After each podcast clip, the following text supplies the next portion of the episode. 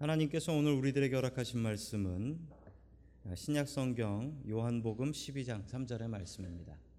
마리아는 지극히 비싼 향유 곧 순전한 나드 한 근을 가져다가 예수의 발에 붓고 자기 머리털로 그 발을 닦으니 향유 냄새가 집에 가득하더라.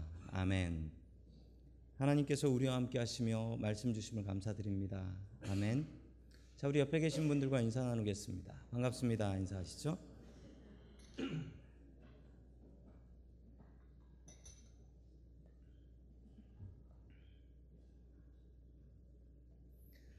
자, 오늘은 사순절 첫 번째 주일입니다.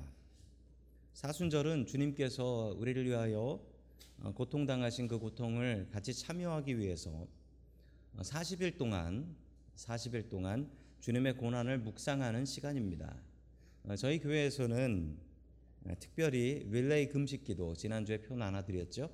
그 금식 기도를 하면서 주님의 고난에 참여하고 있으니 여러분들도 많은 참여를 부탁을 드리겠습니다. 오늘부터 사순절 한주한 주를 주님께서 마지막 보내셨던 한 주간 그 주간 어떻게 보내셨는가 그것을 하나씩 살펴보면서 주님의 고난과 주님의 마음을 이해할 수 있는 저와 여러분들 될 수 있기를 간절히 소망합니다. 아멘. 첫 번째 하나님께서 우리들에게 주시는 말씀은 어, 받은 은혜에 감사하라라는 말씀입니다. 받은 은혜에 감사하라. 자, 요한복음 12장 1절 말씀 같이 읽습니다. 시작. 6월절 엿새 전에 예수께서 베다니에 가셨다. 그곳은 예수께서 죽은 사람 가운데 살리신 나사로가 사는 곳이다. 아멘. 6월절이 시작되기 6일 전이라고 합니다. 6월절이 시작되기 6일 전 금요일입니다. 예수님께서 금요일 날 십자가에 못 박히셨으니 이 금요일은 정확히 예수님께서 십자가에 못 박히시기 일주일 전 금요일이 되는 것입니다. 예수님께서는 베다니에 가셨습니다.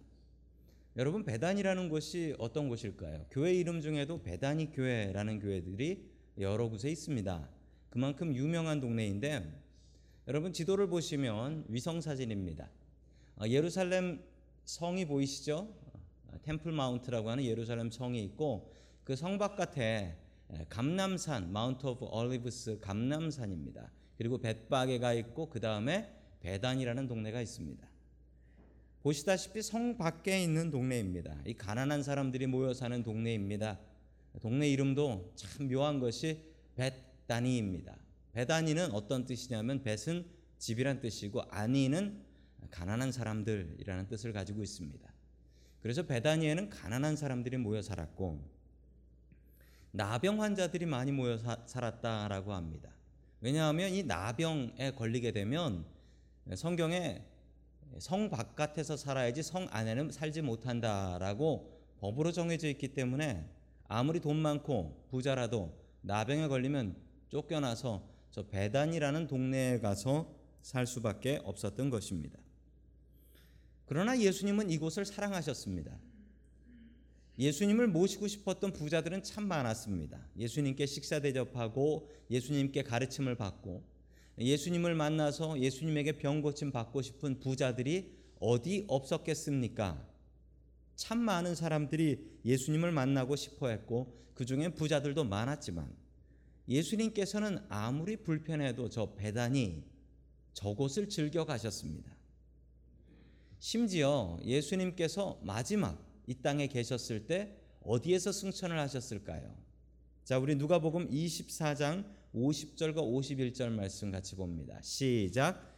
그리고 예수께서는 그들을 밖으로 배단이 데리고 가서 손을 들어 그들을 축복하셨다.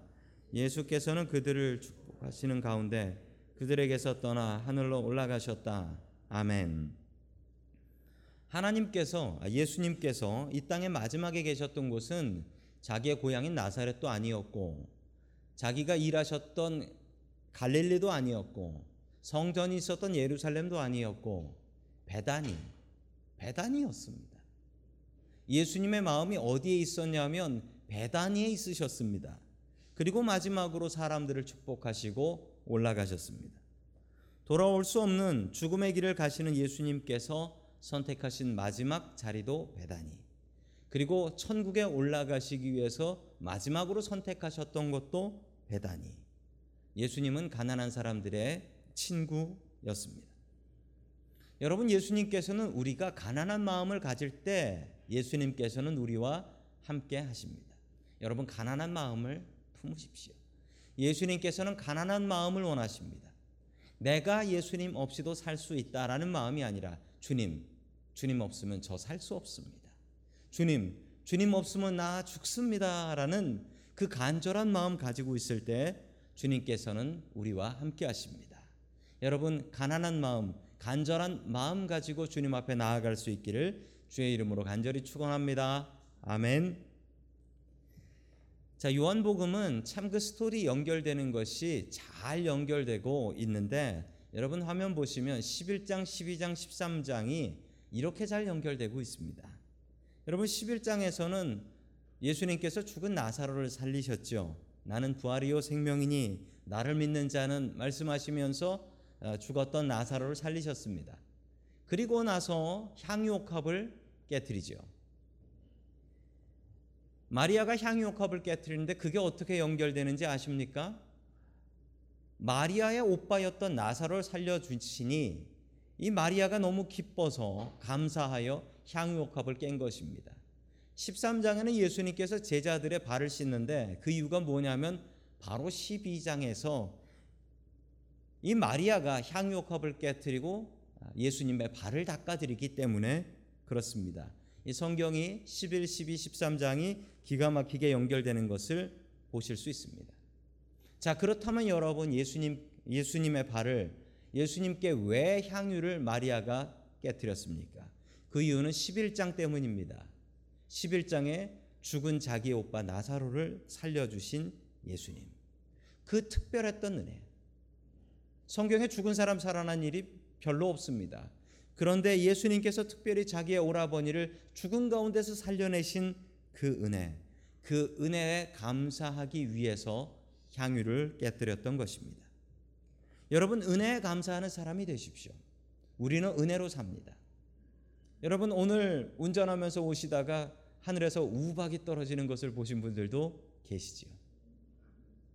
여러분 우리가 교회 올 수 있는 것, 우리가 하루하루 살아갈 수 있는 것, 여러분 그것이 주님의 은혜입니다.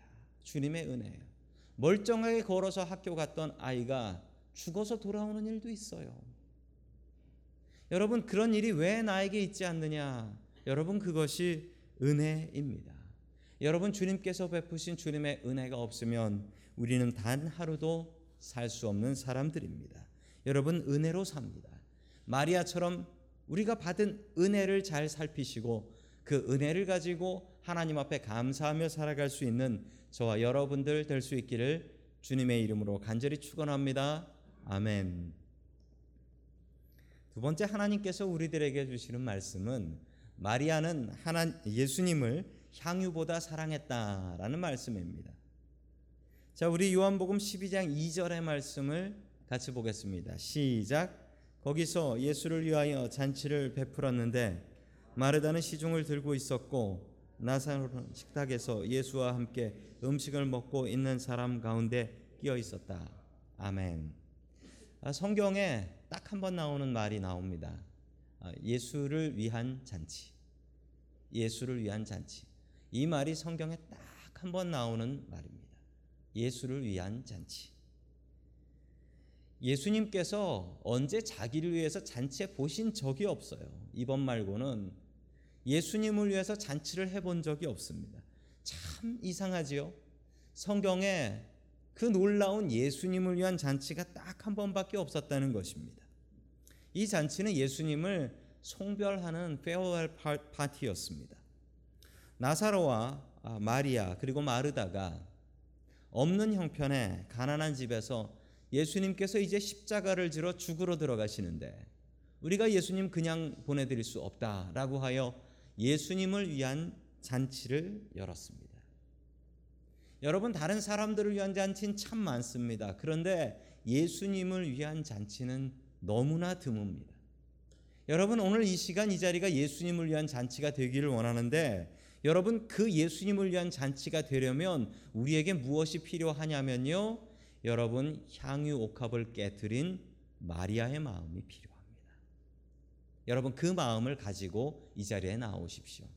여러분 그렇다면 이 시간 이 자리가 예수님을 위한 잔치가 될 수 있습니다.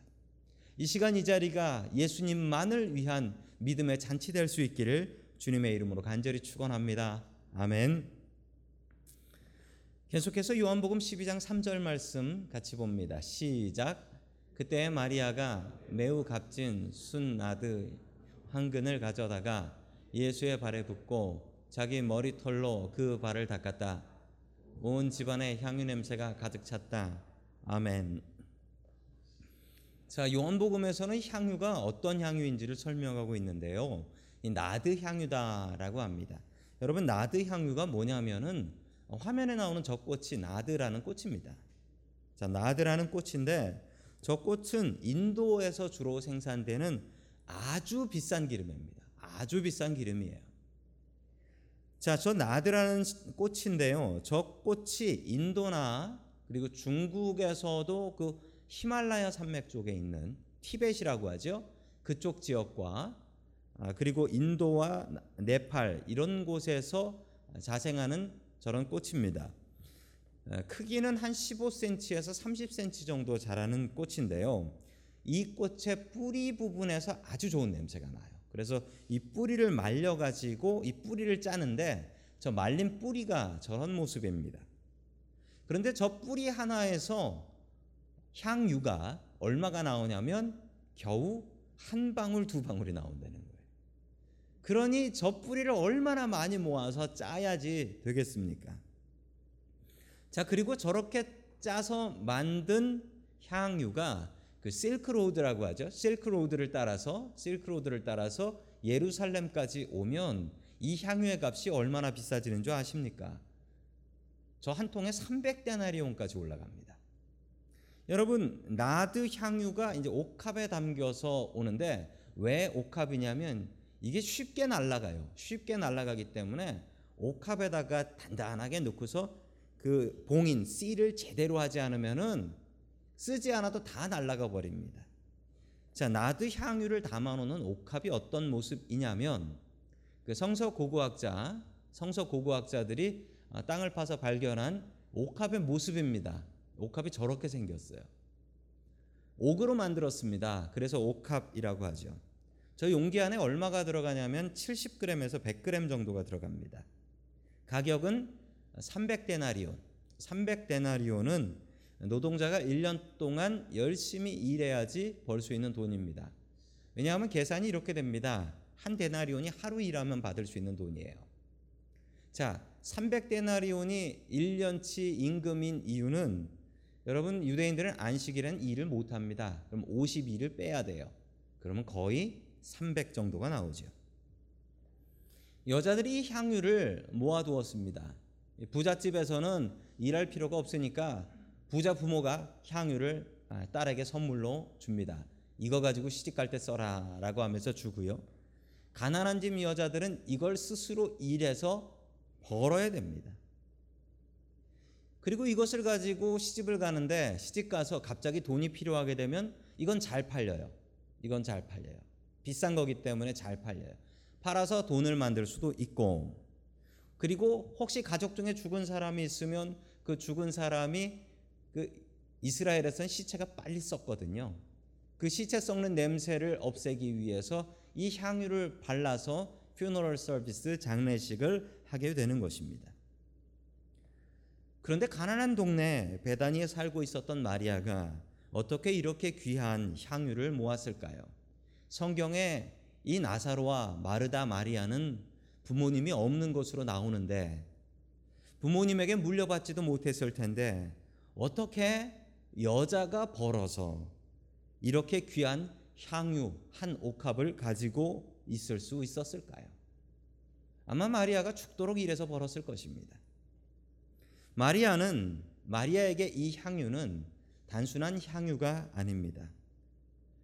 이 가난한 베단이라는 동네를 탈출할 수 있는 유일한 방법은 향유 열심히 모아서 좋은 남자 만나서 시집 가서 이 배단이라는 가난한 곳, 이 나병 환자들 살고 있는 이 동네를 떠날 수 있다라는 그에게는 생명과 같은 향유였습니다. 얼마나 눈물로 마리아가 이 향유를 모았겠습니까? 그 향유를 이 마리아는 아깝지도 않았는지 주님 앞에 내어 놓았습니다. 주님께서 돌아가실 것을 알고 믿고 주님의 장례식을 미리 준비했던 것입니다. 어쩌면 사람들의 생각이 이렇게 달랐는지 나사로와 마리아와 마르다는 주님께서 십자가를 지러 예루살렘 가신다라는 그 말을 믿고 잔치를 벌이고 향유를 깼는데 예수님의 제자들은 예루살렘 올라가면서 그런 일이 있겠어 예수님이 높은 자리에 올라가시니 우리도 높은 자리 차지하겠지라고 생각하며 예루살렘에 올라갔던 것입니다. 향유를 예수님의 발에 붓고 자기의 머리털로 예수님의 발을 닦아드렸습니다. 여러분 발을 닦는 것은 유대인에게 자기가 스스로 닦지 않고 누가 닦아준다라는 것은 아주 치욕적인 일입니다. 그래서 예수님께서 제자들의 발을 닦아주신 것도 정말 종 중에 아주 낮은 종이 하는 일을 예수님께서 스스로 무릎 꿇고 하셨던 것이지요. 이 여인 마리아는 무릎을 꿇고 예수님의 발을 수건이 아닌 자기 머리카락으로 닦아줍니다. 여러분 유대인들이 머리를 풀어 헤칠 때가 있습니다. 그때가 언제냐면 아주 슬픈 일을 당했을 때 그리고 아주 부끄러운 일을 당했을 때입니다.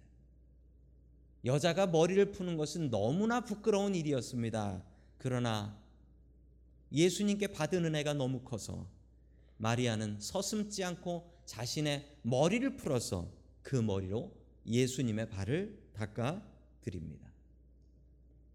내 인생 구해주신 예수님, 나에게 영생의 길을 보여주신 예수님, 내 오라버니를 살려주신 예수님, 이 향유가 아깝지 않고 이 향유가 아니라 더한 것이라도 주님께 드리고 싶습니다.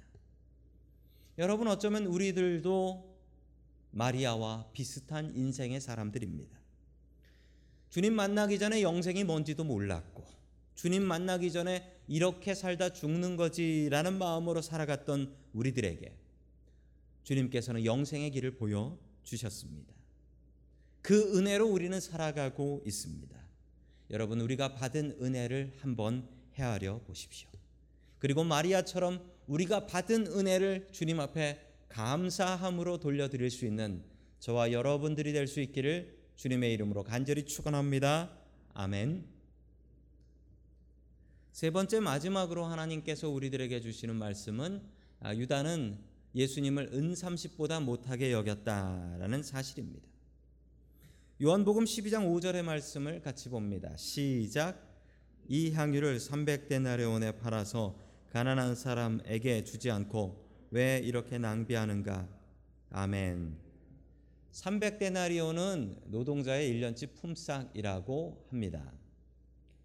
이 마리아가 자기 시집 갈 때 쓸 향유를 예수님께 깨어 드렸다라고 해서 어떤 성경을 이해하는 이상한 사람들은 이렇게 이해하기도 합니다. 시집 갈 때 쓸 향유를 깼으니 예수님이 남편이구만이라고 생각해서 어, 둘이 결혼해서 영국에서 살다가 지금까지 그 자손들이 있다라고 어, 한 소설이 있어요. 네, 뭐냐면 어, 바이블 코드라고 하는 다빈치 코드라고 하는 책인데 그 책을 보면서 제가 느낀 것은 아주 소설을 쓰는구나라는 것을 느꼈습니다. 가론유다라는 사람이 나옵니다. 가론유다라는 사람이 이 상황을 보고 마리아를 비난합니다. 예수님은 이렇게 살았던 분이 아닌데 예수님께서는 항상 가난한 사람들을 위해서 살았던 분인데 아니 당신이 왜 예수님의 가르침을 따르지 않고 당신 마음대로 이 비싼 향유를 깨어 가지고 예수님의 머리와 발에 부어 버리는가? 이 소문이 난다라고 생각해 보면 이거 책임질 수 있겠는가? 예수님께서 그런 사치를 했다라는 소문이 난다라고 하면 예수님께서 지금까지 살아온 인생에 당신이 욕되게 하는 걸 아니겠는가? 자, 이렇게 가론 유다는 마리아를 비난합니다. 옳은 이야기 같습니다. 그러나 그 마음 속에는 다른 마음이 있었습니다. 자, 요한복음 12장 6절 말씀 같이 봅니다. 시작. 그가 이렇게 말한 것은 가난한 사람을 생각해서가 아니다. 그는 도둑이어서 돈자루를 맡아 가지고 있으면서 거기에 든 것을 훔쳐내곤 하였기 때문이다. 아멘. 어, 유다는 예수님을 판 나쁜 사람입니다. 성경에 유다는 좋게 나온 적이 한 번도 없습니다. 늘 나쁜 얘기로만 나옵니다. 그런데 유다는 바보는 아니었습니다. 여러분 유다는 대단한 사람이었습니다. 왜냐하면 여러분 예수님의 제자들 중에 유다가 예수님의 돈을 관리하는 트레저러였다라고 합니다. 그런데 여러분 아무리 제가 생각해봐도 유다가 이 일을 하면 안 될 것 같아요. 왜냐하면 예수님의 제자 중에는 전직 세리였던 tax collector였던 사람이 있습니다. 누구지요? 마태입니다. 여러분 마태가 돈 세는 직업이 하고 있었는데 여러분 마태 말고 누가 돈을 관리하겠습니까? 절대 그럴 수가 없는데 가론 유다가 돈 세는 일을 했다라는 돈 관리했다라는 거예요. 여러분 교회에서 돈 관리하는 게 얼마나 어려운 일인 줄 아시죠? 여러분 교회 와서 봉사할 때 아마 최고 봉사하기 힘든 게 가장 믿음직하고 크레딧이 많아야지 맡길 수 있는 게 여러분 아마 재정부일 것입니다. 우리 재정부를 맡고 계신 세 분들이 아주 교회에서 신뢰를 많이 받고 계신 것 같습니다. 가론유다는 정확하게 머리가 비상했기 때문에 정확하게 그 향유의 가격도 알아냅니다. 300데나리오. 정확하게 알아내고 맞춰냅니다.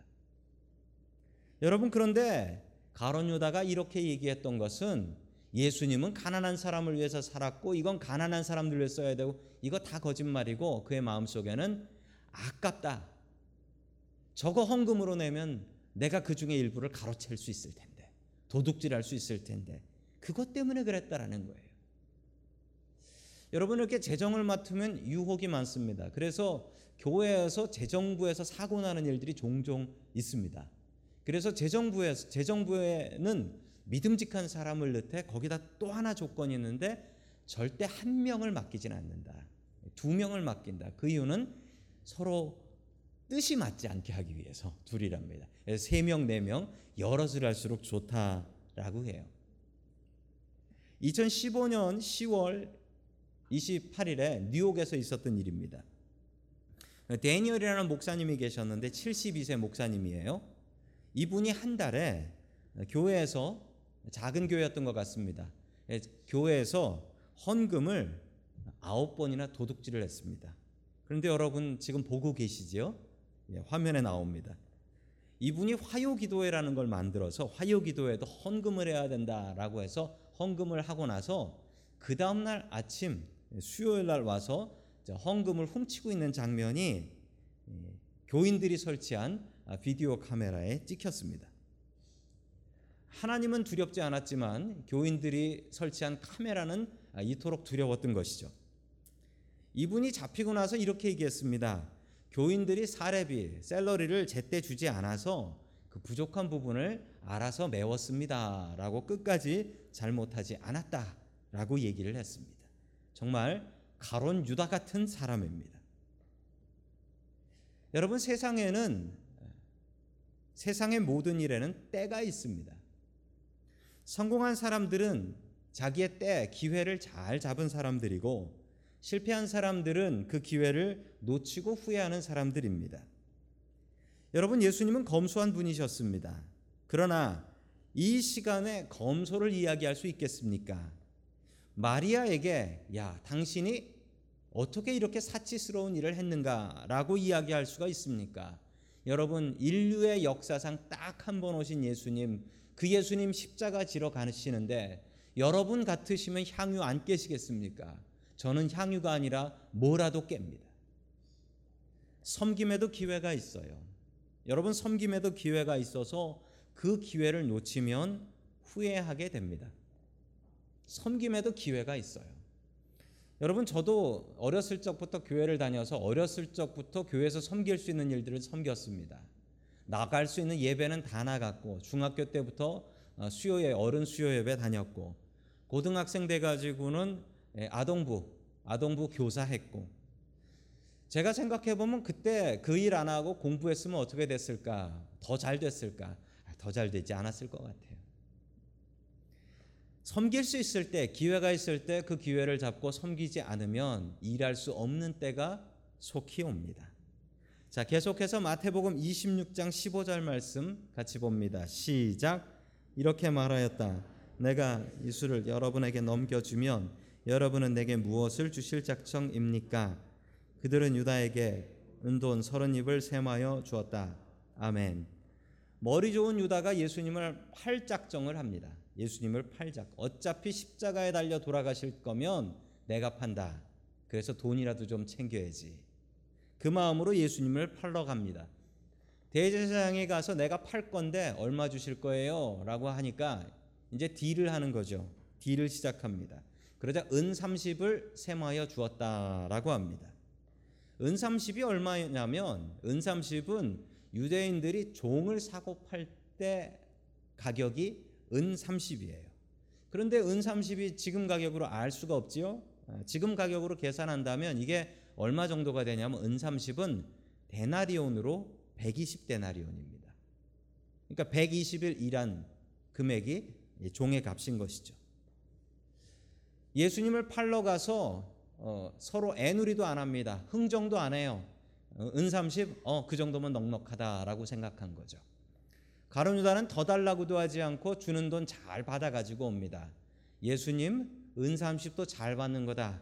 좀 있으면 팔 수도 없다. 여러분, 그러면 가격이 비교가 되십니까? 예수님의 가치를 마리아는 300데나리온도 부족하다. 예수님은 내가 가진 게 300데나리온이니 이거 드리는 거다. 가론유다는 120데나리온 그것도 잘 받는 거다. 라고 생각했습니다. 여러분이 생각하시는 예수님은 얼마나 가치 있는 분이십니까? 여러분 인생의 예수님은 얼마나 가치 있는 분이십니까? 사람은 그 가치를 판단하고 그 가치대로 움직입니다.